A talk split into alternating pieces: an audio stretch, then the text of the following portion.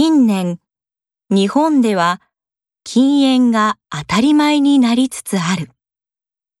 電車やホテル、公共施設などでも禁煙になっているところがほとんどである。会社でも喫煙できるスペースは年々なくなってきている。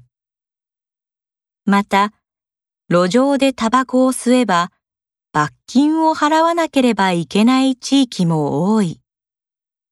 喫煙者はこれをかなり不満に思っていて、なぜ酒は良くてタバコはダメなのかと反論をする。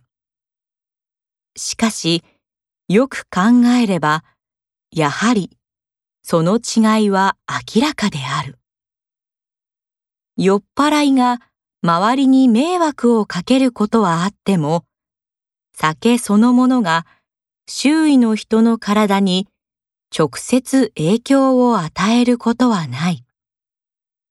それに対して喫煙には厄介な煙がつきものだ。タバコの先から出る煙は空気中に広がる。つまり、煙は周囲の人々の肺にも入るのである。